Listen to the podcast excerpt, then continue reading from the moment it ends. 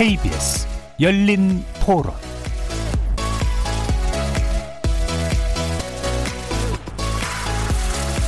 안녕하십니까. KBS 열린 토론 정준희입니다.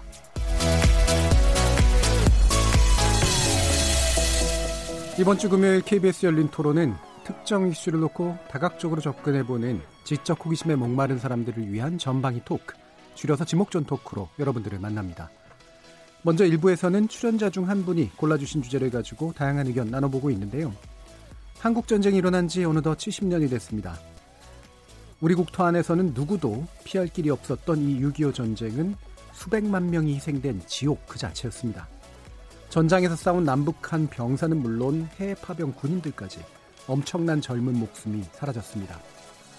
좌우익, 좌우익에 의한 학살 등 민간 피해까지 합하면 그 상흔은 말로 표현할 길이 없을 정도로 깊죠.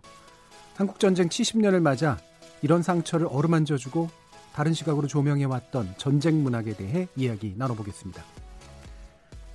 그리고 2부의 제작진인 픽은 어제 대법원이 가수 조영남 씨에 대해서 내렸던 그림 대작 관련 사기 혐의에 대한 무죄 판결에 관련된 이야기인데요. 화투를 소재로 한 조 씨의 작품이 고유 아이디어에서 출발한 거고 조수의 도움을 받아 작품을 완성한 것은 미술계의 관행이라고 판단한 겁니다.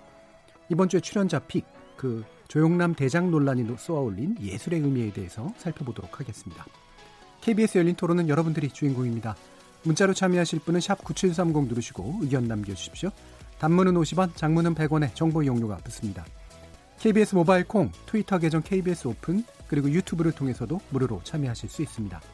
날카로운 의견과 뜨거운 참여 기다리겠습니다. KBS 열린 토론 지금부터 출발합니다. 살아 있습니다.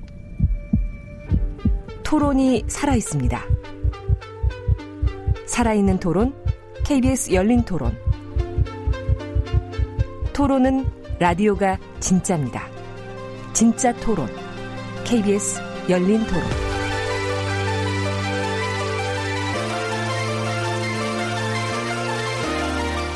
오늘 함께 하실 분들 소개하겠습니다. 문화비 평가 이태광 경희대 교수 나오셨습니다. 네, 반갑습니다. 이태광입니다.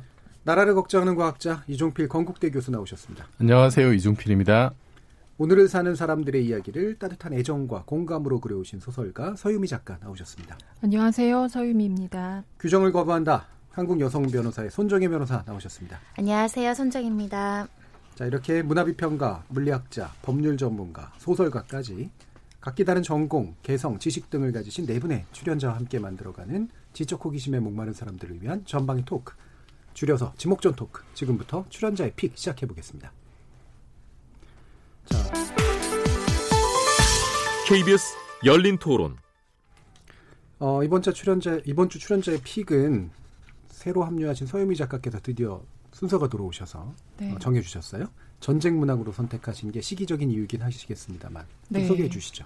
이제 어제 한국 전쟁 발발 70주년이었는데 어, 2018년 4월에 이제 남북 정상들이 만나면서 그런 선언을 했잖아요. 한반도 이제 더 이상 전쟁이 없을 것이다. 음. 근데 어, 그러면서 통일에 대한 좀 기대를 품었다가 이제 최근에 북한이 이제 개성 연락 사무소를 폭파하고 이제 대남 압박 수위를 좀 높여가면서 남북 관계가 좀 다시 위태로워진 상태죠.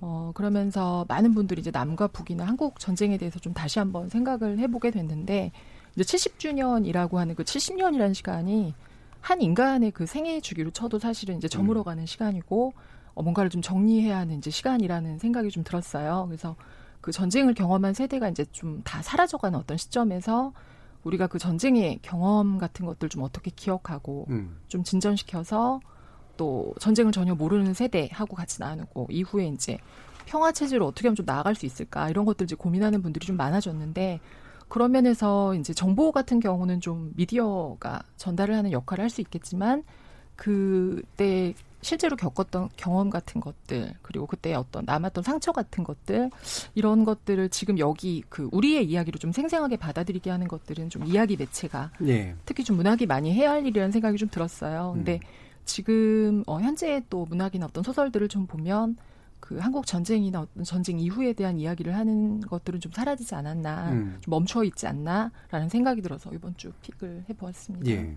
그러니까 전쟁 시, 그러니까 전쟁에 대한 기념이 이루어지는 시기이기도 하고, 네.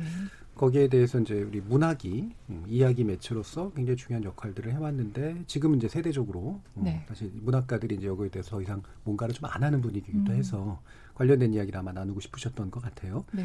그 문학에서 이제 전쟁 문학이라고 하는 장르가 일반적으로 좀 존재한다고 볼 수 있나요? 일단은 전쟁 문학은 사실은 근원적으로는 좀 반전의 입장을 취하고 있어요. 그렇죠. 그렇죠. 예, 그래서 예.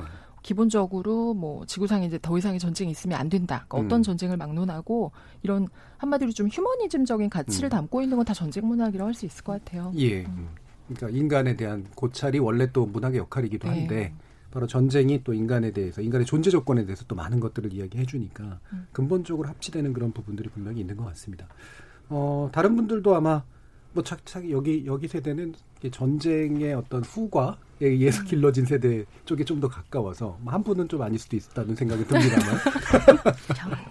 예, 그래서 약간 이제 그 감성들이 좀 다르실 것 같아요. 그리고 실제로 문학을 통해서 또 접해진 음. 것들도 꽤 있으시니까 이태강 교수님 은 어떠셨어요? 우리는 초등학교 때 음. 조례를 했죠. 조례. 군대 음. 조례 같은 걸 했고 그래서 이제 초등학교 때 그때 국민학교라 그랬는데 음. 태극기를 교무실에 가서 가져와가지고 행진을 해가지고 갖다 놓고 막 그래서 아마 이 예. 지금 아마 세대들은 전혀 그런 일이 있었나고 생각할 건데 음. 정말 군대하고 비슷했죠. 그렇죠. 학교라는 곳이 정말 저는 학교 가기 싫어가 그래서 산으로 도망가고 막 이랬었는데 빨치산이?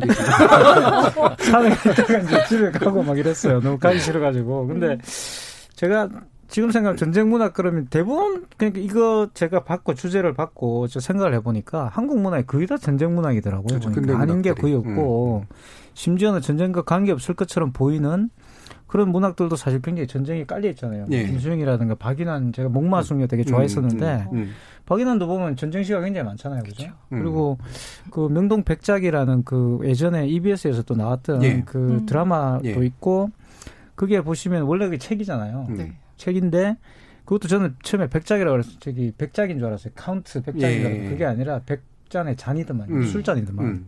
명동에 술 마시는 이야기더라고요. 그게. 음. 근데 어쨌든 거기도 보면 명동에 술 마시는 이야기인데 전부 전쟁 이야기예요. 네. 전쟁 이야기가 딱 깔려 있고 그래서 또 최근에 또 보시면은 그 유튜브에 과거에 이제 한국에 전- 한국 전쟁 당시에 한국에 왔다가 이제 그걸 이- 이 영화 같은 데 이렇게 담아가지고 갖고 있는 또 사진을 음. 찍어가지고 갖고 있는 그런 게 좀 풀려가지고 맞아요. 다시 한국으로 돌아온다든가 음. 그분들이 돌아가시면서 참전 용사들이 돌아가시면서 한국 기증을 해가지고 음. 다시 이제 우리가 보게 된다는 이런 걸 보면은 정말 굉장히 그 한국 과 이제 그 당시 유- 그 한국 전쟁을 떼놓을 수가 없는 그런 어떤 음. 이 문학적인 어떤 그런 셈이라고 해야 되나 이걸 좋은 의미는 아니죠 그죠 네. 근데 어쨌든 그런 식의 굉장히 큰 영향을 미친 그런 사건이었다는 어. 생각이 들어요 한국 예. 전쟁이 그- 저는 그- 음. 학교 때 그 배웠던 것 중에 순환이대라는 작품 순환이네. 있잖아요. 음. 예. 그게 사실은 전쟁인 걸 알지만 음. 그거가 아니어도 읽을 때 너무 짠하고 좀 찡해서 예. 처음으로 교과서에 나온 글 보고 울었던 게 아. 순환이 되었던 것 같아요.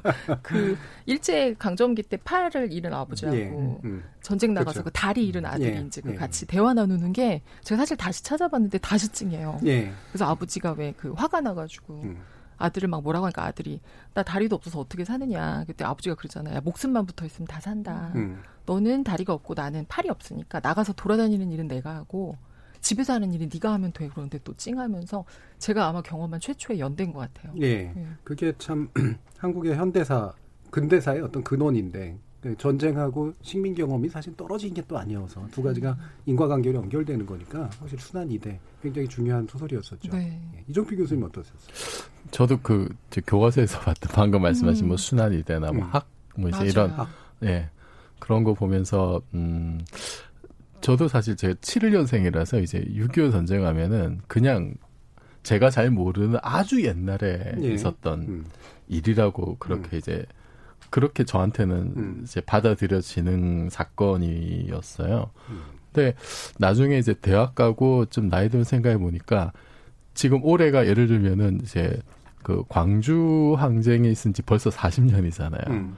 그러니까 제가 이렇게 보고 겪은 80년 광주는 40년이 지나도 어제 일 같은데 네.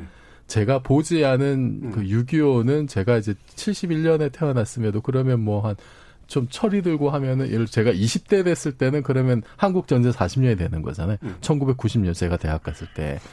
그러면은 그때 제가 대학생이 되어서 한국 전쟁을 떠올렸을 때 그 가지는 이미지가 지금 제가 이제 50이 돼서 40년 전에 광주를 떠올린 이미지하고 너무 다른 거예요. 네. 그게 그냥 이거는 6.25는 그냥 교과서로만 어떤 봤던 내지는 뭐 부모님한테 이렇게 그냥 간간히 전해들었던 그 그냥 남의 어떤 일인 거고 예. 그래서 이 땅에서 벌어진 일이긴 한데 그냥 딴 나라 이야기처럼 사실은 예. 이제 그렇게 이제 박혀 있는 거죠. 음. 근데 광주는 그렇죠. 그래서 제가 아 이게 그 한국의 예를 들어서 어떤 정치 지형을 그 규정하는 아주 중요한 이벤트가 예를 들면 이제 그 한국 전쟁하고 이제 광주 항쟁 두 가지인데 그 그거를 그 이제 어르신들이 예를 들어서 이제 한 전쟁을 겪은 세대들이 제가 대학생 때 너네는 전쟁도 겪어보지 않아서 빨갱이가 뭔지 모른다 이렇게 이제 야단치는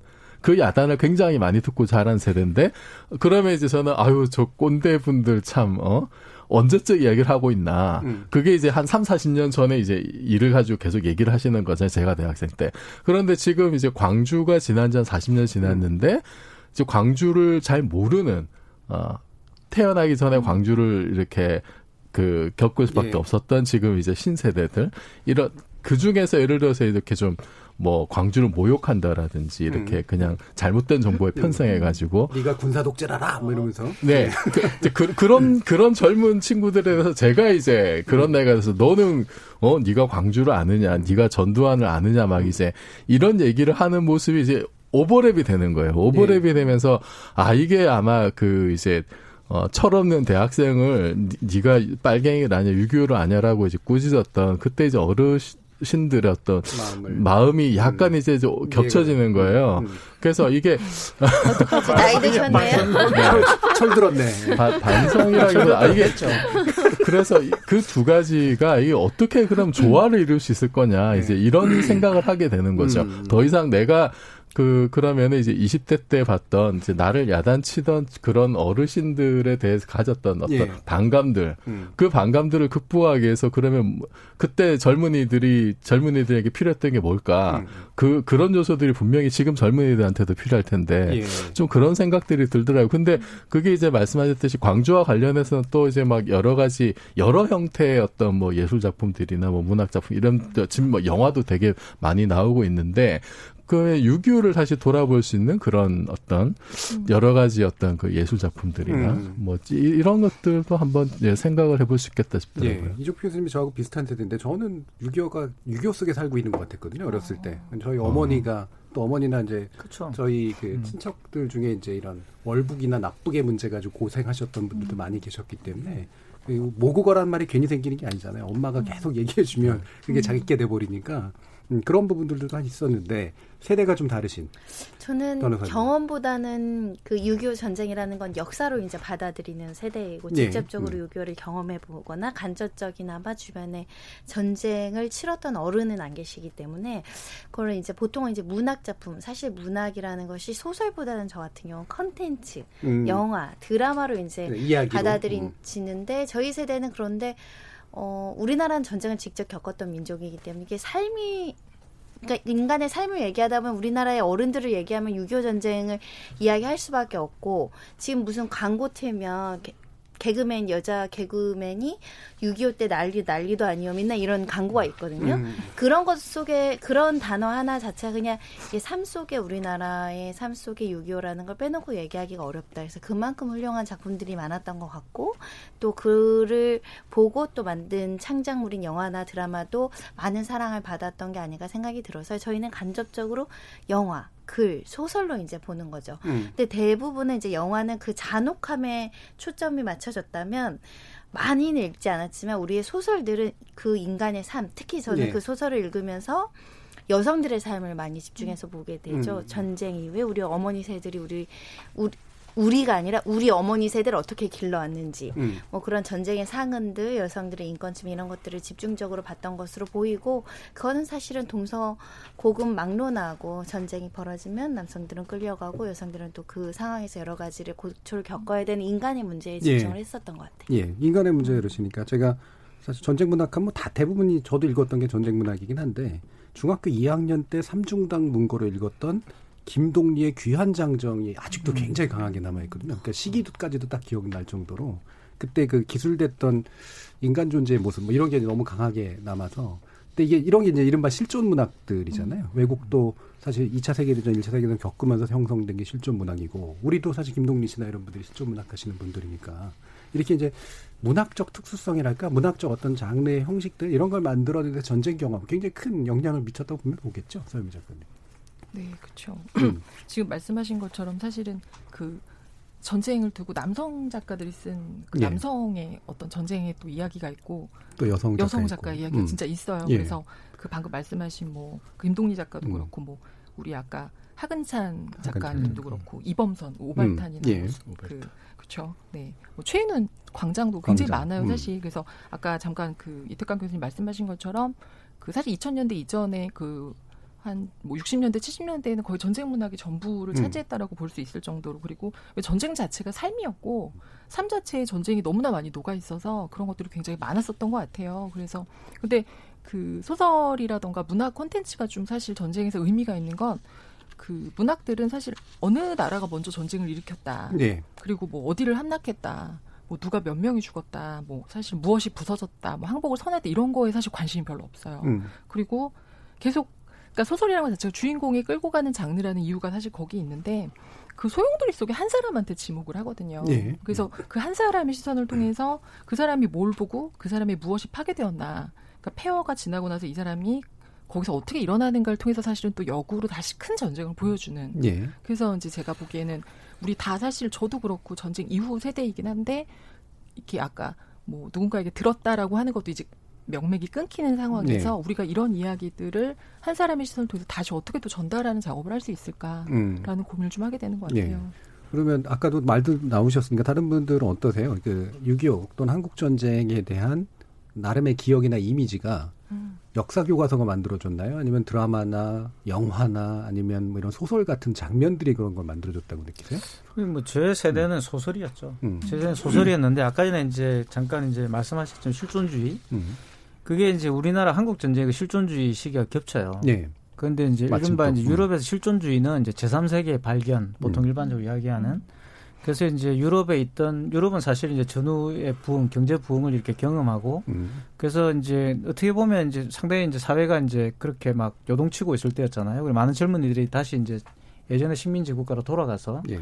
그 신민지 국가의 민족 국가를 건설을 도와준다든가 이런 이제 뜻이 있는 젊은이들이 그게 뭐 7월의 랑데비 이런 영화에도 잘 나옵니다. 전부 다 파리를 떠나서 파리는 희망이 없다. 우리는 제3세계로 간다. 이렇게 가서 거기서 이렇게 하고 이러는데 우리는 이제 한국 전쟁이 일어난 거죠. 음. 그래서 제- 되게 좀 황당했던 사건이 그 1968, 1968에 이제 유럽에서 사실은 이제 그런 그 봉기가 일어나잖아요. 그죠? 그럼 이제 광주와 비슷한 봉기가 예. 일어나게 되는데 학생혁명. 음. 그래서 이제 1968 학생혁명을 음. 기념하는 그 컬렉션을 만든다고 저한테 제 친구가 연락이 왔었어요. 그러니까 음. 이제 영국에서 그 영어로 된 이제 책을 낸다고 그래 1968에 한국에 무슨 일이 있었냐 이렇게 물어보니까 우리는 삼척 공비 사건이 일어났다. 근데 재밌는 거는 김bun구 김bun구라는 이제 평론가가 있는데 물론 이제 뭐 불문학자이기도 한 평론가인데 별로 안 알려졌는데 이분이 쓴그 평론집이 있는데 제가 한- 최근에 한번 읽어본 적이 있었어요. 근데 너무 이제 재밌는 야 이분이 그 68년 5월 첫째 시위가 일어날 때 파리에 유학을 간 거예요. 예. 그날에. 음. 근데 자기는 본 거지. 그 학생들이 나와서 소요를 하고 있는 걸 보면서 아니 한국은 지금 다 이렇게 전쟁 때문에 폐허가 돼 사람들이 죽어나가고 있는데 얘네들은 배가 불러가지고 지금 모여가지고 음. 배부른 짓을 하고 있다. 이렇게 적어놨더라고요. 그리고 음. 근데 이분이 이제 재밌는 게 뭐라고 전하냐면 말씀하셨는 것처럼 우리도 이제 실존주의 덕분에 음. 우리 문학도 세계 문학이 될 수 있다 이렇게 이야기를 아, 예. 해놓은 거예요 거기다가 예, 예. 그러면서 그게 뭐냐 그러면 전쟁의 경험이라는 거죠. 그래서 보편성이죠. 예. 그 제가 아주 오랫동안 갖고 있던 의문이 왜 음. 그 명동 백작, 백작이나 이런 음. 그 글들을 읽어보시면은 왜 명동을 목마르다라 부르고 막 음. 그런단 말이에요. 빠. 뭐 예. 서울에 목마르다 막 이렇게 불러. 음. 그래서 처음에 이건 뭐 이렇게 허, 허풍이 들어가지고 이렇게 음. 생, 생각을 했었는데 이유가 거기에 있었던 거죠. 자기들이 생각할 때 그런 전쟁의 경험 덕분에 우리도 음. 이제 세계적인 문학 반열에 오를 수 있게 됐다는 거예요. 예. 그러니까 우리 왜냐하면 예. 그런 전쟁의 체험이라는 것은 공평하잖아요. 그러니까 그렇죠. 음. 그런 어떤 죽음의 체험을 허무라든가 그래서 그 당시에 많은 문학들이 사실은 보면 그런 문제를 다루고 있고 인간주의를 호소하고 있고 그러잖아요. 그래서 제가 어린 시절에 갖고 있는 한국 문학 이미지는 그거예요. 그러니까 음, 음. 항상 항상 그런 인간 음. 휴머니즘 예. 학도 그렇지만 사실 뭐 대부분의 모든 문학들이. 그랬던 것 같고 음. 그 뒤에 이제 한 90년대 쭉 오면은 이제 다 그게 영화로 이제 만들어지면서 음. 이렇게 예. 어, 지금 현재 어떤 세대들의 어떤 생각들이 만들어지는 거 아니니까 우리는 확실히 문학을 통해서 구성되는 특히 박완서 같은 어. 경우가 예. 굉장히 많이 맞습니다. 읽혔거든요. 그 당시에 맞죠. 학교 다닐 때 우리가 박완서를 굉장히 많이 읽었고 음. 박완서 선생님 그 작품 속에 거의 다 보면은 음. 그 하- 서울에서 이제 피난 못 그쵸. 가고 남아서 네. 그죠? 인민군에 내려오고 뭐 이런 그 음. 폐허가 된 서울의 모습을 그린다든가 이런 게 나오잖아요. 그럼 굉장히 흥미로웠어요. 그런 것들이 많이 영향을 주지 않았느냐. 여전히, 여전히 우리가 갖고 있는 한국 전쟁에 대한 이미지는 그런 것 같고 그런 것에서 오는 어떤 공포심일 수도 있고요. 그러니까 예. 삶에 대한 어떤 공포심일 수도 있고 그런 게 굉장히 강했던 것 같아요. 예.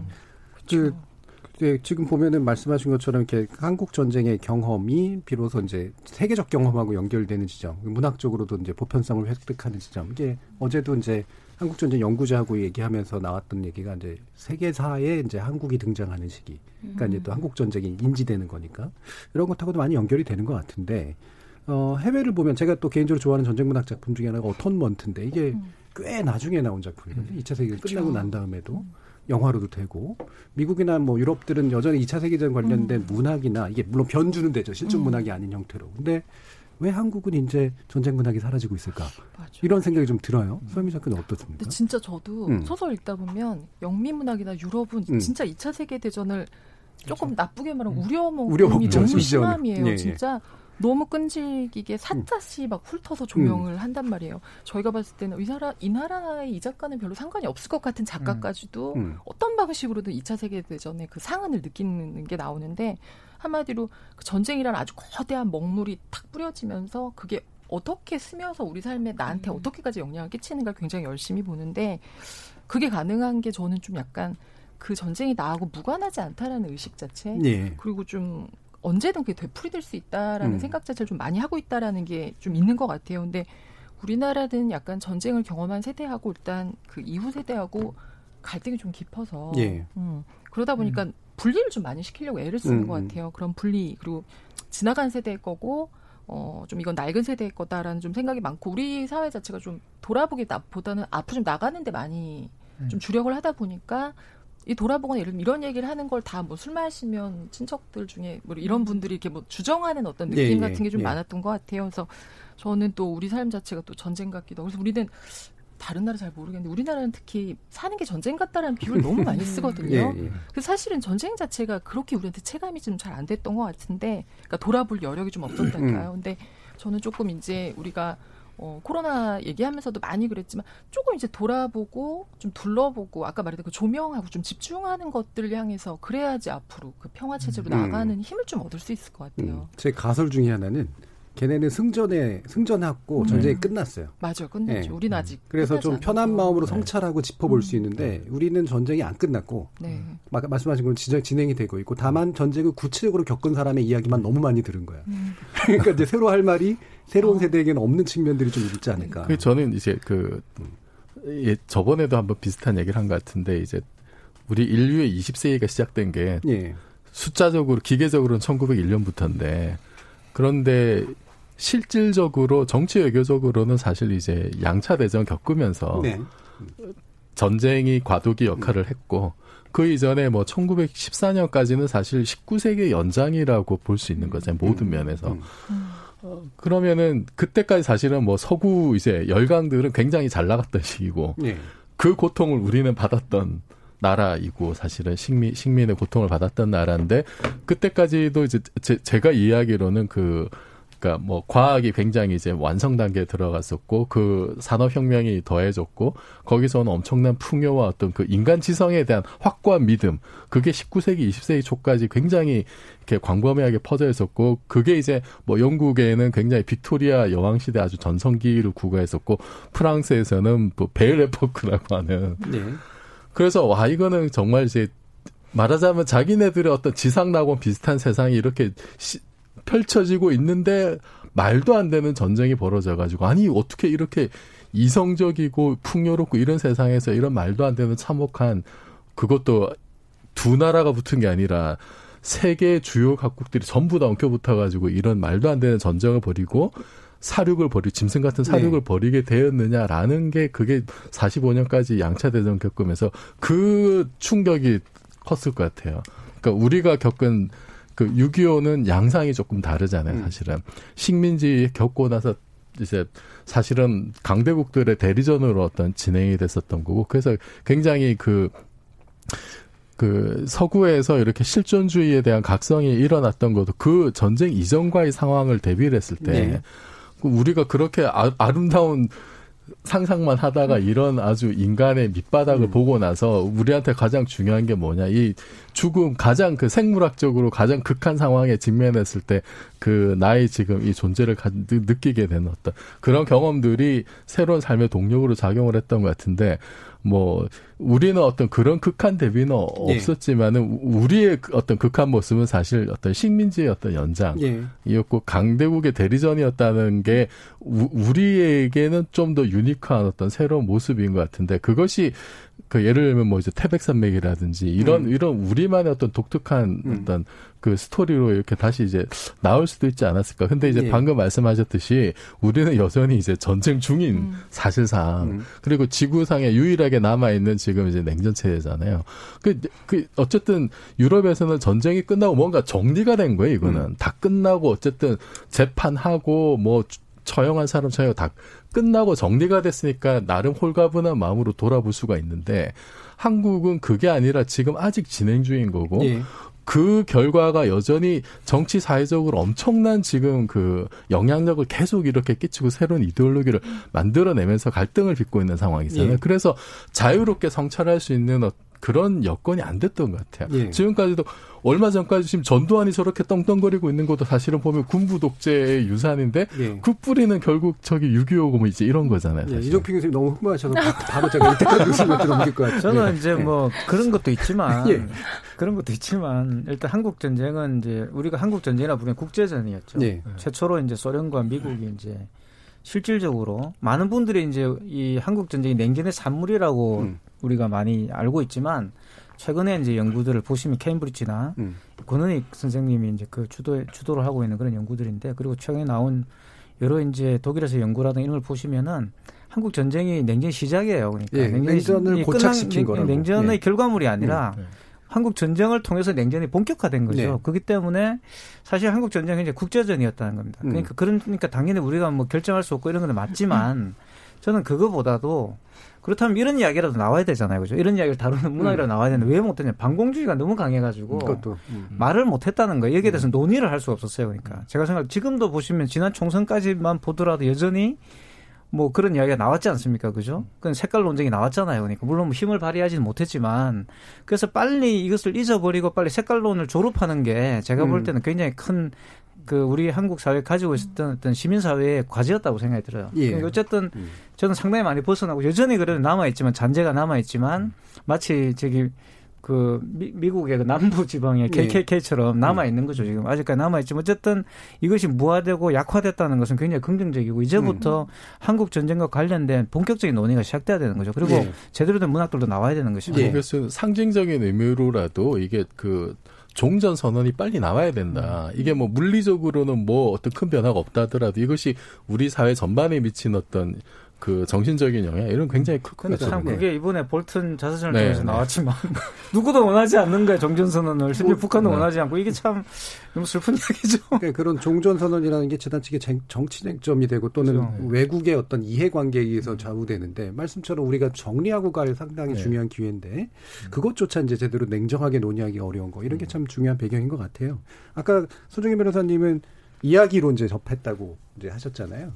그 이야기가 좀 뭐 상처에 대해서 상처를 직접 겪진 않으셨습니까? 어, 이야기로의 접근보다는 사실 인권주의 관점, 휴머니즘에 음. 이렇게 접근을 하면 저는 사실은 전쟁만을 다룬 영화나 전쟁만을 다룬 소설을 보는 거를 좀 별로 좋아하지 않는 예. 측면이 있어요. 예를 들면 영화 중에 이제 라이언 일병 구하기나 그거 음. 태극기 휘날리며를 보면은 어, 그 굉장히 방지감 놓고 스토리에 대해서 흡입력은 있지만 그거 보면 며칠 계속 생각나는 거예요. 음. 총 맞고 내장이 터진다던가 팔이 음. 잘린다거나 우리 고지전 보면은 그 다 전쟁 끝나가는데 그거 그거 하나 봉우리 하나 지키겠다 수많은 사람들이 죽어가는 모습 학도병들의 모습 네. 그건 분명히 아동학대고 살인이고 약탈이고 강간도 일상처럼 나오는 그런 전쟁에 대한 부분을 그린다는 게 어, 이걸 한번 대놓고 성찰하고 다시는 이런 전쟁이 없을 라는 메시지를 주기보다는 너무 참혹하고 고통스러운 거죠. 그 시절에 내가 돌아갔다면 6.25 전쟁 당시에 내가 어, 손정혜라는 여성으로 뭐 나이가 10살일 수도 있고 20살이었을 음. 수도 있고 30살이었으면 그거를 이게 이입을 잘하는 편인데 감정이입을 하게 되면 이게 한 3일을 이제 좀 그런 거죠. 네. 너무 많은 음. 그런 게 남다 보니까 전쟁만을 다루는 영화를 바라보는 시점이 저 같은 사람들한테 있으면 전쟁을 스토리화해서 드라마식으로 꾸며야 흡입력을 가지고 음. 약간 보게 되는 효과가 있더라고요. 그래서 저는 전쟁 영화를 보면은 마음이 매우 무겁습니다. 음, 그러니까 지나치게 실화적이면 외려 그러면 더 힘든 그리고 거예요. 실제로 네. 그런 사람들이 있다라고 음. 주변은 없지만 음. 한 달이 건너면 있다라는 걸 아니까 좀 어, 우리 서, 그 조상들 또는 우리 지금 윗세대 윗세대들한테 미안하면서도 죄송하면서도 음. 와닿진 않지만 뭔가 굉장히 오래 생각하게 하는 면들이 있죠. 음. 전쟁 문학 자체는 음. 굉장히 슬픈 거 음. 슬프다고 느껴져요. 그럼 서유미 작가님이 작가시니까 아까 이제 우리 네. 얘기 나왔던 걸출한 작가들 중에 이제 박완서 작가는 아주 그 개인의 경험을 특히 여성으로서의 네. 개인의 경험을 잘 했고 하근찬 작가라든가 어, 뭐 태백산맥에서 조종래 작가가 네, 굉장히 네. 남성적인 관점에서의 음. 뭐이 성별이라는 의미에서가 아니라 되게 네. 굵직한 방식으로 이제 그쵸. 기술을 하잖아요. 서유미 작가님이 만약에 전쟁을 다룬다면 아, 네. 예, 어떻게 다루실 것 같아요? 어, 저 진짜 근데 그 박완서 작가님을 예. 제가 개인적으로 좋아하고 예. 이분은 사실 거의 전쟁 때문에 소설을 아마 쓰시게 되신 음. 그래서 그 전쟁 그 내용이 나왔던 남옥이 이제 이분 등단작이란 말이에요. 예. 데뷔를 하신 건데 남옥 쓰시고 그다음에 자기가 유년기부터 청년기 일정 강제기부터 한국 전쟁 날 때까지 쓰셨던 게 그만턴 싱하는 누가 음. 다 먹었을까 네. 쓰시고 그다음에 이제 그 산이 그 정말 거기 있었을까, 있었을까. 이걸 쓰시면서 음. 삶을 거의 전쟁과 함께 쓰셨는데 어, 저는 사실 제가 이제 않은 전쟁을 쓸 수는 없겠지만 음. 이럴 수는 있을 것 같아요. 제가 왜 지금은 이런 그 흔히 말하는 거대 서사 내지는 전쟁에 대한 이야기들이 많이 사라졌을까라는 음. 생각을 하면서 어, 사실 별로 좀 보고 싶지 않은 아까 우리 손정의 변호사님 말씀이 사실 굉장히 그 어떤 요즘의 젊은 음. 자기를 열심히 하거나 열심히 사는 사람들 예, 우리나라의 젊은 친구들에게 굉장히 많이 그 공감되는 부분이 있을 것 같은데 어, 저는 아까 그 제가 경험하진 않았지만 그 보거나 들었던 것들이 지금의 나에게 미치는 영향들, 예, 예. 예. 음. 그런 것들을 연결했을 때가 한마디로 현재 내가, 그러니까 그때 아까 우리 전쟁이 일어났던 당시의 것들은 많지 않느냐. 음. 근데 진짜 그때 뭐 어떻게 피난 가고, 뭐 누가 어떻게 죽고, 누가 터지고, 뭐 죽은 애기를 등에 업고 이런 건 많았는데, 그러니까 그런 시기를 우리가 지나서 그런 시기의 끝에 있는 내가 지난 것들을 돌아보거나 이런 것들을 봤을 때 지금의 나는 어떤 것과 함께 또 앞으로 나갈 건가라는 걸 보는 매우 현대적인 예. 전쟁에 관한 얘기는 한번 쓰고 그, 싶어요. 음. 공지영 작가의 높고 푸른 사다리가 비슷한. 어쩌면 그럴 수 있을 네. 것 같아요. 그래서 음. 사실은 박완수 작가님 그래서 옛날에 쓰셨고 지금은 이제 뭐 음. 물론 돌아가셨지만 사실은 최근까지도 가장 많이 읽히는 전쟁 문학을 쓴 작가라고 보여지고 제가 다시 이제 최근에 한번 봤었는데 문장 같은 게 너무 세련돼요. 네, 네. 지금 읽어도 전혀 낡다는 느낌이 안 들고 음. 그 소설 속에 그런 문장이 있었어요. 뭐라고 나오냐면 그 그만 그 산이 정말 거기에 있었을까 이런 문장이 있어요. 그 그날 안 죽는 게 가장 중요한 과제다. 음, 음. 그런 거를 모르면은 그걸 아는 사람이 짐이 된다. 음. 그러면서 세상이 바뀌는 의 걱정 그때 하면 된다라고 그 모녀가 말을 하는 장면이 네. 있는데 이런 감각들은 지금 우리에게도 충분히 있거든요. 음. 그래서 저는 만약에 쓴다면 사실 저는 최근에 가장 많이 쓰고 싶은 게 IMF에 관한 아, 얘기예요. 아, 예, 예. 그래서 음. 그 어떤 역사 가운데 있는 진짜 전쟁 같은 일들을 조금 이제 돌아보면서 아까 말씀하신 광주 얘기도 그렇고 음. 그런 것들을 이제 저도 좀 돌아보면서 한건 음. 좀 고민해보고 싶다는 생각이 들더라고요. 음, IMF는 경제전쟁이라고 했어요. 그러니까 예, 정말 너무나 많은 그런. 예. 그 박한선 작가의 그 3부작은 저는 예전에 읽었을 때 제가 같이 성장하는 느낌이 들었어요. 오, 어, 그분 그분의 음. 어떤 연, 연배와 함께 음. 그리고 저는 전형도 저희 어머니가 저한테 얘기해 주신 거하고 굉장히 비슷했거든요. 어. 네, 되게 비슷한 스토리에 음. 되게 비슷한 방식의 경험 이런 거여서 음. 저는 이렇게 막 진짜로 소설이라는 느낌이 되게 안 들 정도로 상당히 훌륭한 그런 감정을 줬던 그런 기억이 나네요. 어, 전쟁에 대한 트라우마 뭐 이런 것들 어떤 방식으로 뭐 우리가 아직은 이제 극복하기가 되게 힘들고 또 누구도 그냥 자기 이야기로 말하기가 어려운 조건에 처했지만 어떤 방식으로 좀 다뤄지면 좋겠다라는 혹시 의견이 있으시면 이태강 교수님. 그러니까 지, 금 우리나라는요, 그러니까 이제 문학 은 말씀하신 건 전쟁을 거의 다루지 않게 되어버리고 음. 영화는 또 전쟁을 다루면 너무 스펙타클하게 다뤄요. 그렇죠. 게임처럼. 그 임진왜란 음. 하면 이순신이 나오고 뭐 네. 이렇게 유, 그 한국 전쟁 그러면 고지전이 나오고 뭐 이렇게 가버린단 말이에요. 음. 형제에 뭐 이렇게 나오고 음.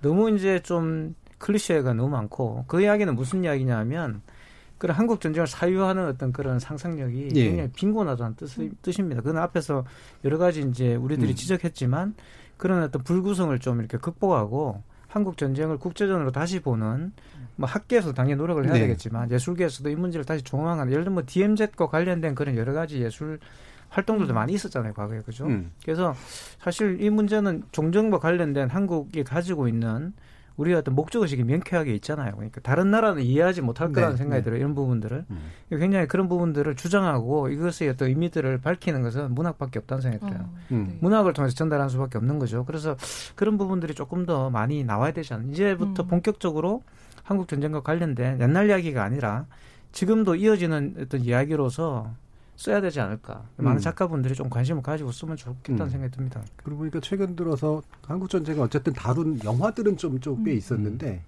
제가 그걸 보면서 이게 뭐 구체적인 영화명은 디스가 되니까 얘기는 안 하겠습니다만 약간 일제 시대를 이렇게 낭만화 시켜서 표현하려고 하는 그런 감, 음, 그렇죠. 거기 나오듯이 음. 약간 한국 정도 자꾸 그러려고 하는 음. 측면들이 좀 있어서 예. 좀 지나치게 자기 낭만이 좀 강하다 뭐 이런 느낌도 좀 많이 들고 음. 좀 그랬었거든요. 그래서 이게 다양한 사회과학적 바탕 그다음에 뭐 철학적 통찰, 그다음에 개인의 경험 뭐 이런 것들이 좀 같이 어우러지는 새로운 또 전, 종류의 전쟁에 대한 후속 문학 이런 것들이 만들어지면 좋겠다 하는 생각이 듭니다. 우리 청취자들도 많은 의견 주신 것 같은데 한번 들어보고 가죠. 정의진 문자 캐스터. 네, 전쟁 문학과 관련한 주제로 청취자 여러분이 보내주신 문자 소개해드리겠습니다. 먼저 유튜브로 Constitute Volume님. 우리나라만큼 급변하는 사회가 있을까요? 그 연장선에서 문학도 현실을 반영해 전쟁 문학이 많지 않은 것으로 생각됩니다. 행복여행자님, 여전히 공산당, 빨갱이라는 이념적으로 접근하는 현실에서 문학으로 가치 있고 아름답고 가슴 찡한 작품이 나오기가 힘들다고 봅니다. 8902님, 좋은 방송 감사합니다. 50대 여성입니다. 어제 오늘 KBS 라디오에서 여성 의용군에 대한 방송을 들었습니다. 듣는 내내 눈물이 고였습니다. 아이들에게 우리나라에서 있었던 전쟁의 흔적들을 직간접적으로 접할 수 있는 기회를 많이 주어야 한다고 생각합니다. 그 중에 하나가 문학이 될 수 있겠죠. 공구이호님, 남과 북이 서로 돕고 살아도 부족한 시간입니다. 사상과 이념을 초월해 화해와 용서로 갔으면 좋겠습니다. 그 연결고리로 문학이 역할을 할 수 있지 않을까요? 6200님, 조영남 씨 그림이 창작에서 나오기는 했지만 조수를 대리로 썼다는 점에서 문제가 있다고 봅니다. 작가가 스케치하고 색을 입히는 작업을 할 수 있지만 전적으로 타인이 그린 그림이 아닐까요? 그렇게 따지면 제가 머릿속에 있는 것을 다른 화가에게 그림을 그리게 해도 제 작품이 될 수 있을까요? 라고 보내주셨네요. 네, KBS 열린 토론. 이 시간은 영상으로도 생중계되고 있습니다. 유튜브에 들어가셔서 KBS 일라디오 또는 KBS 열린 토론을 검색하시면 지금 바로 토론하는 모습 영상으로 보실 수 있습니다. 지금 방송을 듣고 계신 청취자 모두가 시민 농객입니다. 문자로 참여하실 분은 샵 9730번 누르시고 의견 남겨주세요. 단문은 50원, 장문은 100원의 정보 이용료가 붙습니다. KBS 모바일 콩, 트위터 계정 KBS 오픈을 통해서도 무료로 참여하실 수 있습니다. 계속해서 청취자 여러분들의 날카로운 시선과 의견 보내주세요. 지금까지 문자캐스터 정희진이었습니다. 청취자들의 직접 참여로 이루어지는 KBS 열린 토론 의견 청취자들로부터 받아봤습니다. 여러분들이 마음에 담고 있는 전쟁은 어떤 모습인지 모르겠는데요. 지목전 토크 출연자의 픽, 6.25 전쟁 70년, 끝나지 않은 전쟁, 끝나지 않은 상처를 어떻게 문학이 기록하고 기억할 것인가 문제에 대해서 이야기 나눠봤습니다. 전쟁 문학에 대한 이야기는 이 정도로 마무리하겠습니다. 여러분께서는 KBS 열린 토론과 함께하고 계십니다. 토론이 세상을 바꿀 수는 없습니다. 하지만 토론 없이 바꿀 수 있는 세상은 어디에도 없습니다.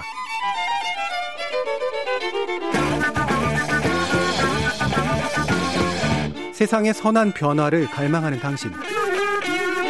정답이 아니라 질문의 힘을 믿는 당신. 우리 KBS 열린 토론에서 만납시다.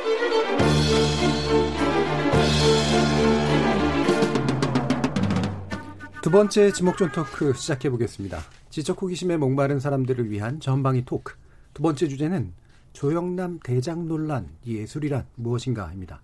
문화비평가 이태강 경희대 교수, 물리학자이신 이종필 건국대 상호교양대 교수, 소설가 서유미 작가 그리고 손정혜 변호사 이렇게 네 분과 새롭게 지목전 토크 제작진의 픽 시작해 보겠습니다.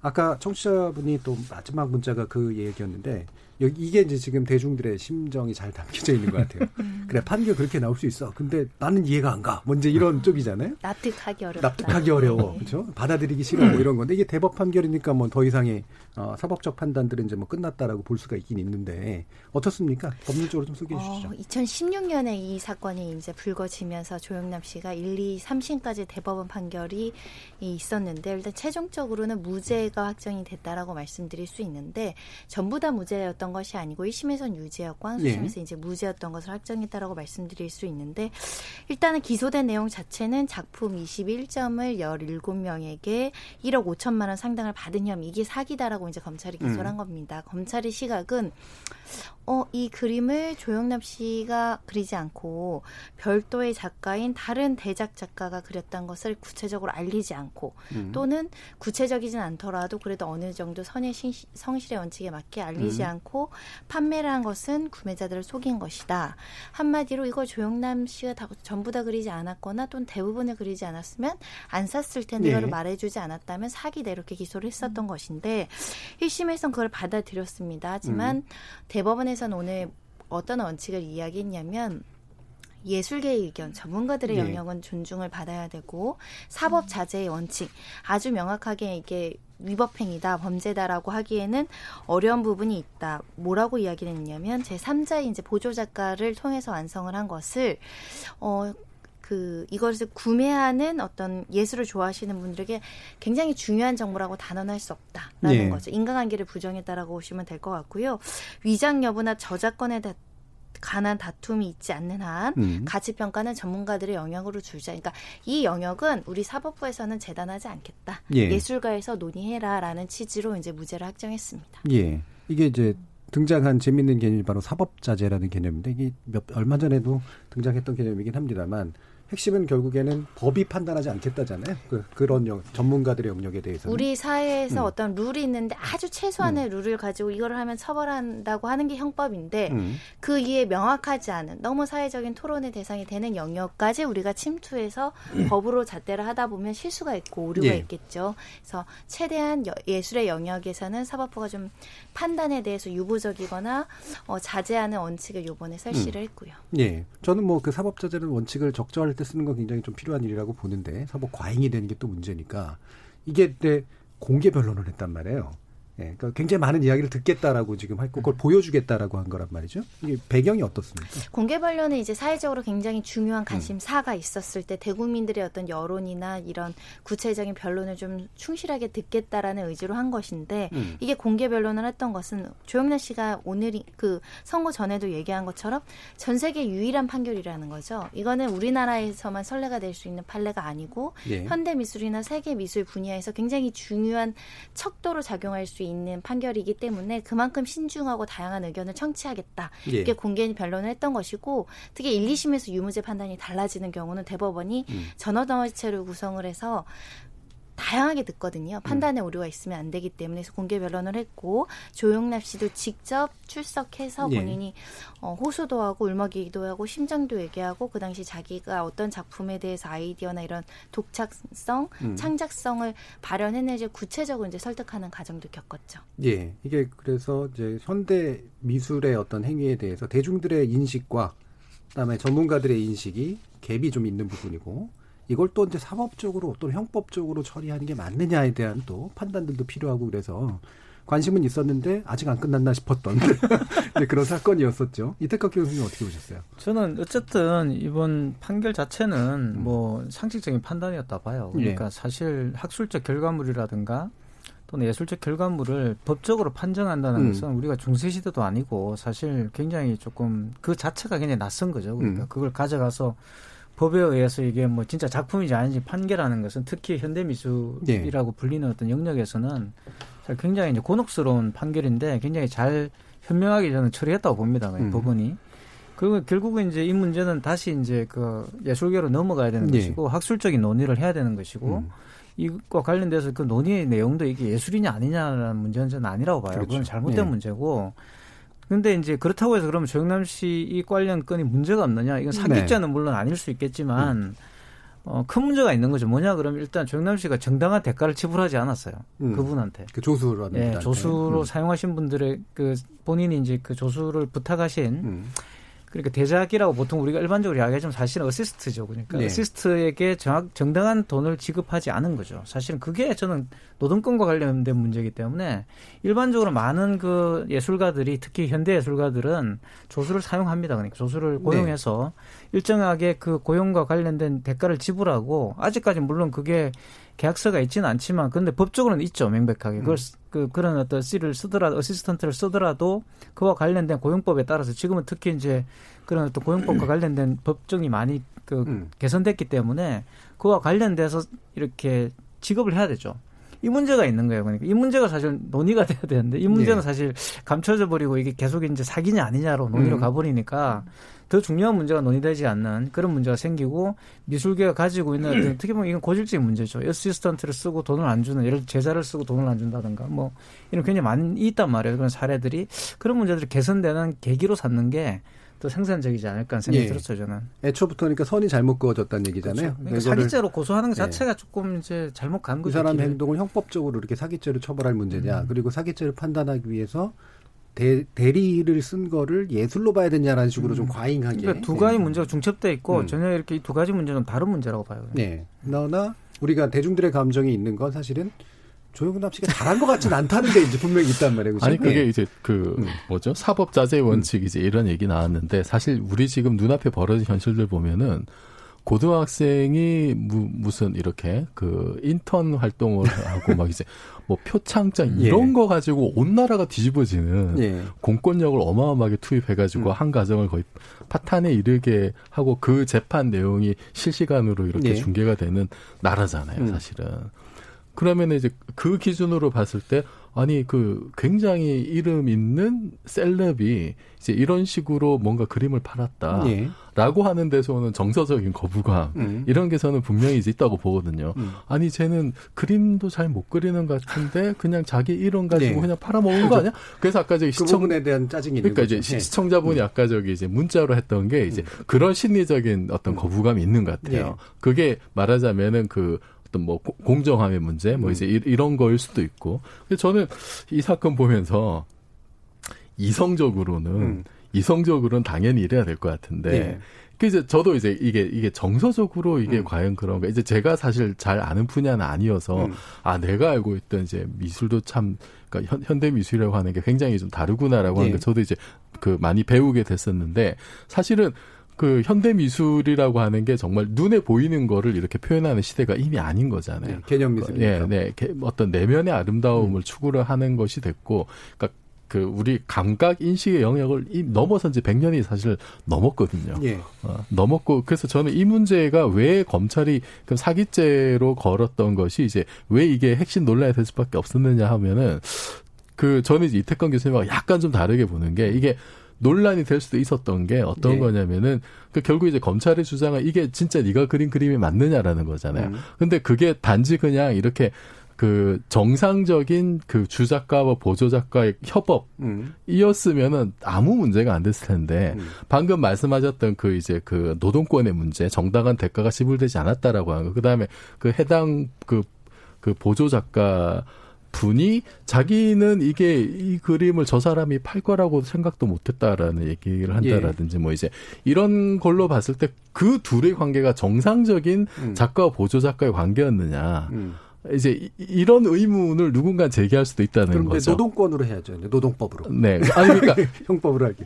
그, 뭐 이제 그, 그, 그 관계, 그게 만약에 이제 제대로 된 정상적인 관계가 아니라고 예. 했을 때, 뭐 착취에 가까운, 음, 예를 들면, 그랬을 때 그러면은 이거를 착취로 만든 작품을 그 사람의 그 어떤 음. 그 작품이라고 인정을 해줄 것이냐의 문제가 예. 사실은 또 이제 있는 거니까 예. 만약에 범죄를 가지고 범죄 행위를 통해서 뭔가 예술 작품을 그런 식으로 만든 것이 그 예. 예. 술 작품이 되는 거냐 거기서 검찰은 이제 아닐 수도 있다라고 본게 음. 아닌가라는 생각이 네. 잠깐 드는 문제가 거죠. 약간 꼬이는 것 같아요. 예술 작품을 범죄 행위에 근거해서 만들었느냐는 이제 별개의 판단 영역인 것 네, 같아서 네, 네. 예. 법률적으로 지금 같은 문제 제기에 대해서 어떻게 보세요? 그러니까 예. 사실은 이 사건에서 중요한 것은 알릴 의무가 있느냐는 거예요. 음. 대부분을 내가 하지 예. 않고 조수를 쓴 것을 알릴 의무가 있는 법적인 예. 의무가 있느냐에 대해서는 음. 의무가 없다라고 그렇죠. 판단을 해서 음. 무죄가 나온 건데 음.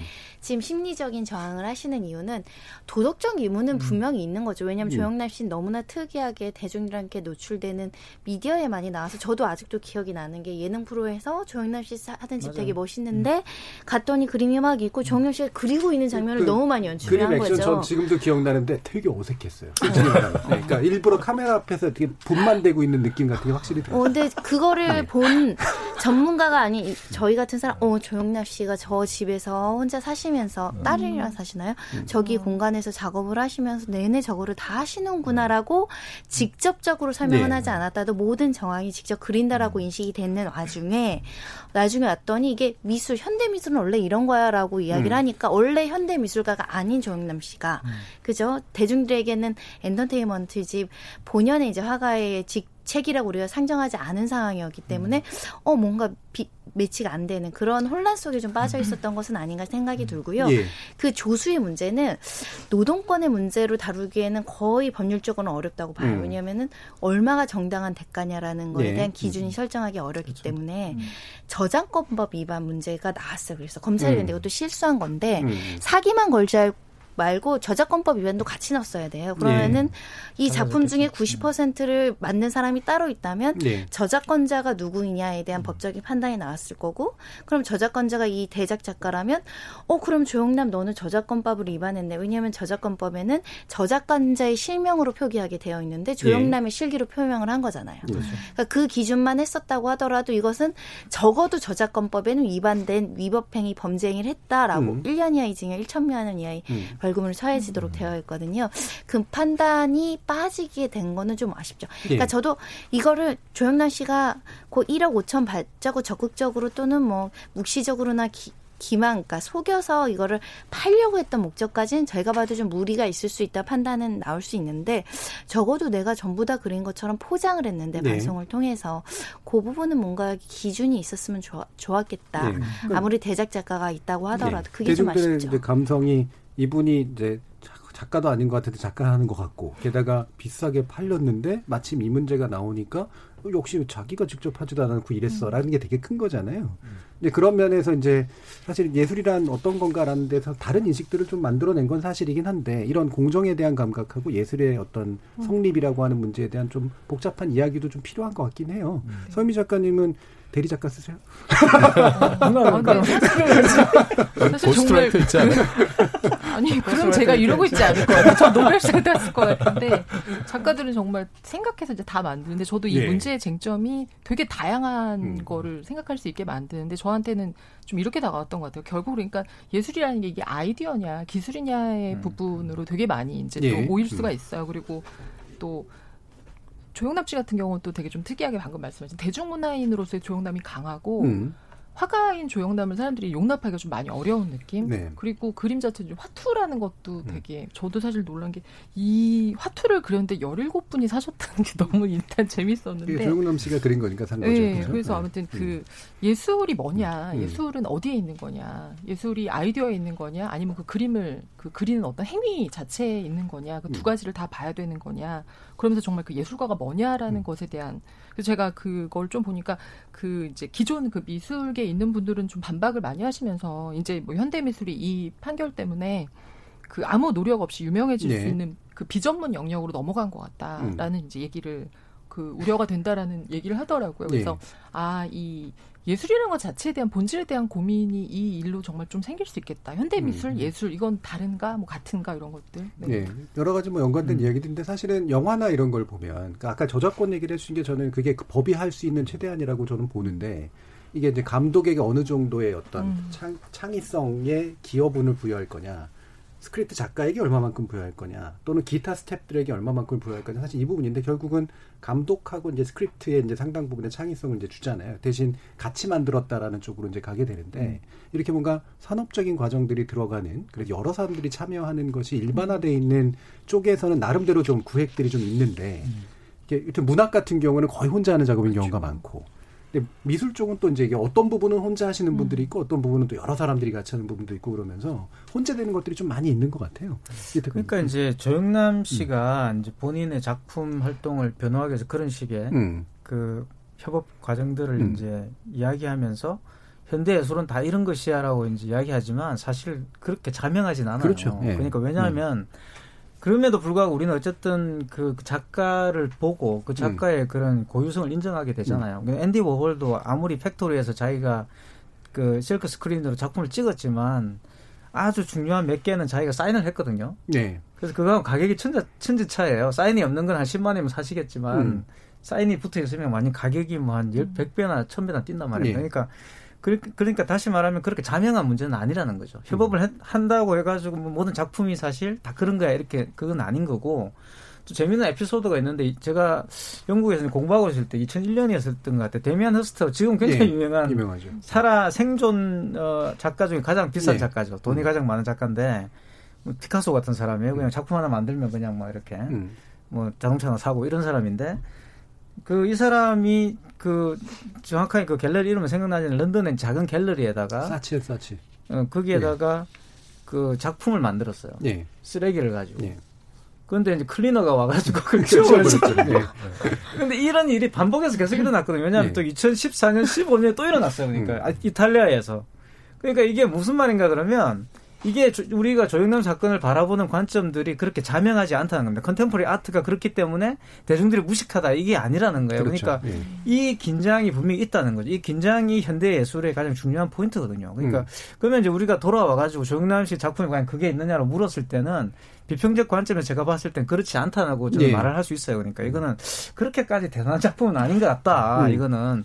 근데 이걸 가지고 이제 뭐 대, 중이 현대 예술을 이해하지 못한다는 이렇게 또 음. 말하는 것도 너무 오버잖아요. 그러니까 예. 제가 볼 때는. 그래서 약간 조금 이런 생산적 논의들이 이루어지는 게 저는 대단히 중요하다 보고 특히 조영남 씨 자신이 그 손 변호사 말씀하신 게 자초한 측면이 굉장히 커요. 음. 그러니까 뭐냐 그러면 한쪽에서는 그렇게 컨템포리 아트라는 것은 작가주의가 뭐 이렇게 음. 없는 거라고 주장을 하시면서 또 한쪽 그 연출하는 그런 과정들은 보시면 자기의 그런 예. 굉장히 작가주의적인 그런 고유성들을 굉장히 강조하는 그런 음.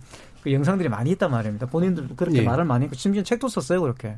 그래서 그런 것들이 모순되죠. 그래서 그런 부분들에서 대중들의 눈이 일정하게 정직한 측면이 있는 거예요. 그러니까 그렇죠. 그런 게 없었다고 예. 한다면 이런 논란이 아예 안 일어났겠죠. 그러니까. 그래서 이런 논란에서 앤디 워홀이 흔히 등장을 하는데 저는 앤디 워홀이 앤디 워홀의 작품을 보면 테크닉이 별로 중요한 작품이 아니잖아요, 이거는. 네. 그, 그 사람의 그렇죠. 말 자체가 개념에 의해서 공정은 사실은 누구나 할 수 있는 그런 공정이기 때문에 그 핵심적인 창의성이 그 사람 머리에서 왔다라는 게 인정이 되는 측면들이 분명히 있고.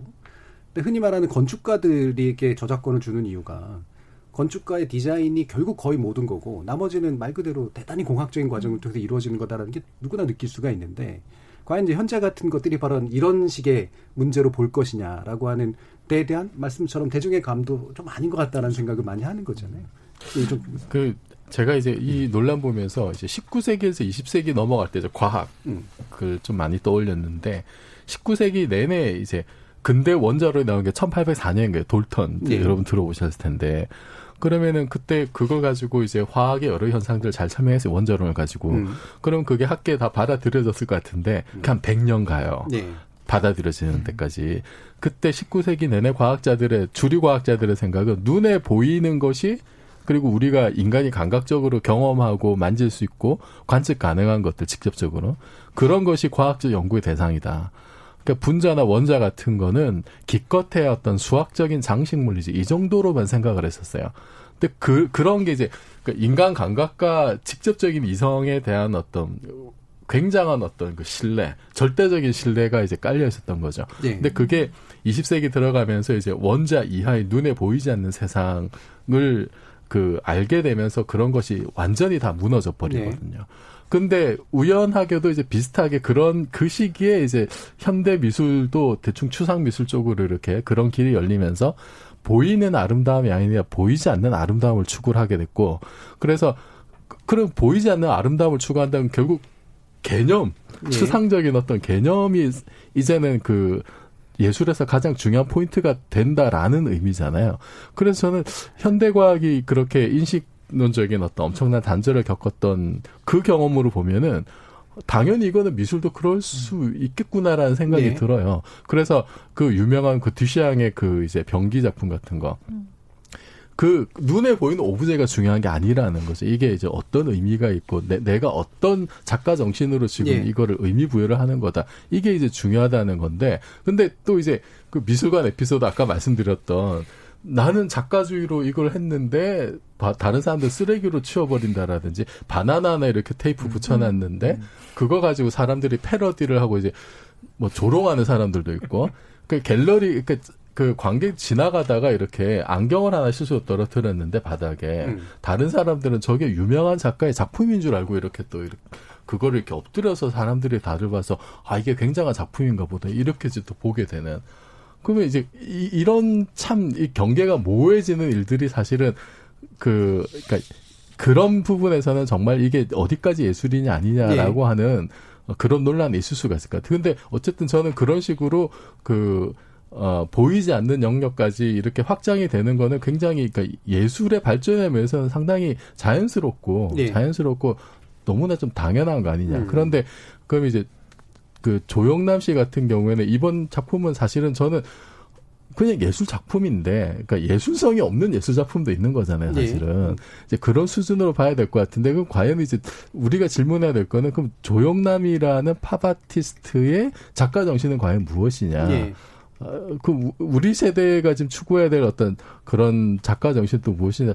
그런 쪽으로 논의를 하는 게 오히려 좀 생산적이지 않을까? 그래서 그렇습니다. 예술 쪽 그 논문이나 최근에 나온 이론들을 보면 그러니까 예술이 나 미술이 아름다움을 다루는 게 아니라 음. 이제는 변해서 혁신을 다룬다라는 얘기들을 해요. 그러니까 새로운 것들을 만들어내는 게 예술이고 새롭지 않은 건 그래서 예술적이지가 음. 않아라고 이제 얘기를 하는데 그게 이제 작가 정신하고도 음. 좀 연관되는 부분 같아요. 개념이든 뭐든 간에. 그럼 작가 이들 이 작가가 가지고 있는 이 작가만의 독창성과 새로운 기여라는 게 뭐냐. 결국 이게 이제 굉장히 음. 네. 중요한 부분이 될 텐데 설미 작가님이 보시기에 네. 뭐 문학도 이제 뭐 그런 것들인데 이런 음. 독창성, 창의성, 뭐 네. 차별성 이런 것들을 어떻게 구성된다고 생각하세요? 네. 문학도 사실 표절 얘기도 많이 나오고. 그렇죠. 근데 예. 사실 또 사실 쓰려고 보면 해아래 새로운 게 없어요. 그럼요. 음. 근데 어디에 집중하느냐 문제인 음. 것 같아요. 음. 그래서 아까 제가 뭐 제가 아이디어냐 기술이냐고 했는데 어 사실 문학은 이제 뭐 아이디어와 기술이 다 그냥 혼자 하니까. 혼자 하죠. 근데 글을 음. 쓰면서 가끔 이제 이럴 때가 있어요. 저도 예를 들면 제가 아까 IMF 얘기 IMF 글을 쓰고 싶다라고 하면 음. 이미 IMF를 다룬 작가들이 있을 수 있단 있죠. 말이죠. 음. 근데 그러면은 사실은 쓸 때 좀 겁나할 때가 있어요. 음. 내가 혹시나 비슷한 걸 쓰지 않을까. 근데 그런 것들을 이제 면밀하게 보면서, 근데 내가 집중해서 다루고 싶은 것이 IMF라는 건 단순하지 않기 때문에 음. 어떤 것인가라는 것들, 그러니까 그 말씀하신 작가 정신이 될 것이고, 음. 내가 여기서 어 독창적으로 가져가려고 하는 것들, 그러니까 그 어떤 뭔가를 만들려고 하는 그 창작의 어떤 그 근원이 되는 것들에 대해서 예. 중심을 가져야 예를 들면 표절이 안 되고 그래서 예. 표절을 할 때도 왜그 뭐라 그럴까요? 그 장르마다 표절의 그 기준이. 기준이 다르잖아요. 음. 그래서 예. 음악은 뭐 두 소절 이상이라던가 음. 음. 뭐. 근데 이제 그래서 작품에서 문학에서는 특히 이 작가가 뭘 쓰느냐보다는 이제 음. 문장으로 많이 따지는데 음. 예. 그러다 보니까 이제 좀 달라지긴 하지만 저는 그, 예, 그 아까 말했던 작가 정신 부분은 사실은 아무리 현대 미술이 많은 것들 대량 생산하고 찍어내도 음. 무엇을 그럼 대량 생산할 것인가. 그렇죠. 핵심이 그죠? 예, 되는. 그거는 음. 좀 있어야 될 것 같다는 생각이 들어요. 음. 아니 저는 문학 같은 경우 지금 이제 그 인공지능 기술이 워낙 네. 좋아지다 보니까 왜 그 영화의 어떤 그 시나리오 같은 것도 뭐 몇 개 이제 던져 넣어주면은 인공지능이 알아서 기본 스토리를 잡아주잖아요. 예. 그러니까 머지않은 미래 에 정말로 뭐 그러니까 문장 쓰고 하는 것보다도 작가가 예를 들어서 음. 이거 이거 이거 딱 던져주면은 그러면은 그러니까 그거를 잡을 수 있는 게 네. 필요한 것 같아요. 네, 왜 그- 실제로 그게 일본에서 뭐- 네. 그 키워드를 넣어서 네. 그 뽑는 소설 예, 기계가. 나왔고 네. 그 소설 기계가 만든 소설이 일본의 이제 신춘문예 네. 예심을 통해서 본심에 올라갔단 그러니까 지금 말이에요. 이제 현실의 문제가 네. 돼버린 거죠 사실은. 그렇기 문학에서도. 때문에 더 첨예하고 디테일한 그 독창성이 예, 네. 이제 그 두루뭉술한 뭐 이런 게 아니라 그렇죠. 필요해지는 것 같아요. 사실 미국 미국의 그 산업적 소설들이나 예전에 셰익스피어 시절에도 이미 예, 공장적 그렇죠. 방식들이 있었죠. 예. 어, 인, 인간 인간이 예. 기계 역할을 대신하면서 그렇게 했죠. 예. 그러니까 셰익스피어 스토리는 이미 다 예전에 있던 거예요. 음. 그걸 이 사람이 이제 그 음. 자기만의 특, 특한 은으로 썼죠. 그렇죠. 그래서 예. 저는 소설이 사라진다고 생각하진 않고 네. 그러니까 알고리즘이 아무리 발달하고 인공지능이 나오더라도 소설가는 사라지지 않을 거라고 저는 생각합니다. 예. 계속 그 언어적인 걸 만들어내면 되는 거기 음. 때문에. 자, 지금 그래서 또 한 가지 얘기가 어, 일반인 4,915명을 대상으로 2004년에 미술 전문 월가지 미술 세계가 미술인에 대한 인지도 현황을 조사했는데 조용남 씨가 아는 화가 7위에 올랐다는 거예요. 예. 뭐 저는 이거 어쩔 수 없는 측면들이 있는데 아는 화가잖아요, 그죠? 예. 결국에는 이제 대중들이 인지한다. 라는 측면이 어떤 분야든 다 중요해져 버렸죠. 학문도 그렇고 뭐 이런 대중 매체는 말할 것도 없고 이런 대중들에 의해서 알게 되는 그런 것이 결국 그 분야에 있어서 상당히 중요한 어떤 표지가 되는 현상. 어떻게 보셨나요? 손. 저는 이 판례가 음. 대중들에게 이 미술, 현대 미술에 대한 어떤 존경심을 많이 깎아먹었다고 생각해서 네. 좀 부작용이 좀 우려되는 측면들이 있고요. 저도 고백을 하자면 미스 때는 그래도 뭐 전시관도 많이 가고 음. 미술 전시회도 많이 돌아다 왔 지금 뭐 이제 그게 어렵다라고 생각해서 우리 사회에 여유가 좀 없는 측면이 있고 미술계의 지원이 좀 필요한 부분들도 있고 특히 이제 미디어들도 좀 관심을 많이 가져줬으면 좋겠다. 우리 대중들은 손쉽게 미디어를 통해서 정보를 습득하는데 미술관이 주제가 되는 프로들이라나 미술에 네. 대한 부분은 없어요. 요즘에 음악 경연, 음악 컨텐 아니 음악이래 요리 컨텐츠 하다 못해 음. 요리 경영 이거 엄청 많은 만화책, 드라마 엄청 많잖아요. 네. 근데 미술을 주제로 해서 이 디테일한 현대 미술의 현장이라든가 그러면 요번 사건이 좀 이해가 되는 측면이 쉽게 왔을 수도 있을 것 같아요. 이런 뭐 무슨 하풍이 있다고 음. 한다면 우리나라에 되게 유명한 화백이 있다면 그 사람들의 삶을 주목을 해보고 조수들이 실질적으로 무슨 역할을 하는지 그 안에서 얼마나 치열하게 예술 활동을 하는지에 대한 드라마 영화 한 편이 떠오르지가 않더라고요. 네, 실제로 우리나라 그 대중 매체에서 예술을 진지하게 다뤄주는 보도도 없고요. 다큐멘터리도 진짜 별로예요. 요새는 그 이제 그 음. 미술 작품 같은 거를 재테크 수단 이런 걸로 사실은 절세 수단 거기에 감정 많이 많죠. 해봤어요. 미술 감정 뭐 수천만 원 1, 2억대 이렇게요. 감정 많이 예, 해보셨죠? 근데 감정이 왜 그 감정이 나오는지 네. 나는 전혀 몰라요. 어. 근데 그것도 다뤄볼 필요가 있지 않을까. 말씀하셨지만 음, 그 미술은 컬렉터하고 함께 가거든요. 그렇죠. 예. 그래서 사실 우리나라의 미술계 가장 큰 문제점은 음. 아까 대중 말씀하셨는데 대중 인지도가 너무 낮다는 것은 뭐냐 그러면 이게 컬렉터가 없다는 뜻이에요. 네, 네. 우리나라는 얼마 전에 삼성 그 미- 수장고 열어보니 그게 한국 작가가 없잖아요, 그죠? 예. 그래서 그게 되게 중요한 이야기라는 겁니다. 왜냐하면 고흐 그림이 지금 굉장히 세계에서 가장 비싼 그림 중에 하나인데 그 빈센트 반고 그림이 그렇게 비싸지 않았어요. 음. 근데 그 그림이 갑자기 비싸진 이유는 일본 사람들이 사서 그렇죠. 비싸진 거거든요. 음. 그러니까 일본 일본 그 컬렉터들이 뭐 돈은 많고 이제 음. 보니까 자기들 일본 그림을 또 고흐가 그렸으니까 고흐를 많이 사준 건데 사실은 고갱에 비한다면 고흐가 그렇게 뭐 뛰어난 화가라고 말할 수는 없단 음. 말이에요. 근데 실질적으로 이제 고흐 그림을 사줌으로써 가격이 올라가게 되는 거죠. 그게 똑같은 거예요. 그냥 피카소도 마찬가지고 피카소는 음. 그림을 너무나 많이 그려가지고 많은 사람이 사게 만들었지만 재밌는 게 피카소는 피카소를 자기 그림을 가장 많이 갖고 있던 화가였어요. 제일 예. 비쌌기 때문에. 예. 그래서 컬렉터와 함께 가야 되는 거죠. 그게 저는 미술 시장이 없다는 것이 한국 미술계 가장 큰 문제점이라고 보는 거예요. 음, 그렇죠. 그게 굉장히 제한돼 있고 말 그대로 재벌의 세금 탈피 수단 그렇죠. 이런 것들로 쓰인 거. 아니 예. 근데 가시면 포스터 사시잖아요. 음. 그거를 작가 그림을 사면은 같은 가격인데 음. 사실은 더 낫지. 알겠습니다. 뭐 여러분들도 어, 예술에 대한 다양한 생각 담아주신 그런 문자 메시지도 보내주시고 그랬는데요. 뭐 이 판결에 대해서 어느 정도 뭐 동의하시는 그런 메시- 메시지도 또 많이 있었던 것 같습니다. 어, 어쨌든 고민의 계기가 새롭게 던져진 것도 맞는 것 같네요. KBS 열린 토론 격주 금요일로 만나는 지적 호기심에 목마른 사람들을 위한 전방위 토크, 줄여서 지목전 토크. 오늘은 네 분의 전문가와 함께 6.25 전쟁 70년과 전쟁 문학 그리고 조용남 대장 논란 예술이란 무엇인가 두 가지 주제를 가지고 다양한 의견 나눠봤습니다. 이태강 경희대 교수님, 이종필 건국대 상호교양대 교수님, 서유미 작가님, 손종희 변호사님 네 분 모두 수고하셨습니다. 감사합니다. 감사합니다. 저는 다음 주 저녁 7시 20분에 다시 찾아뵙겠습니다. 지금까지 KBS 열린 토론 정준이었습니다.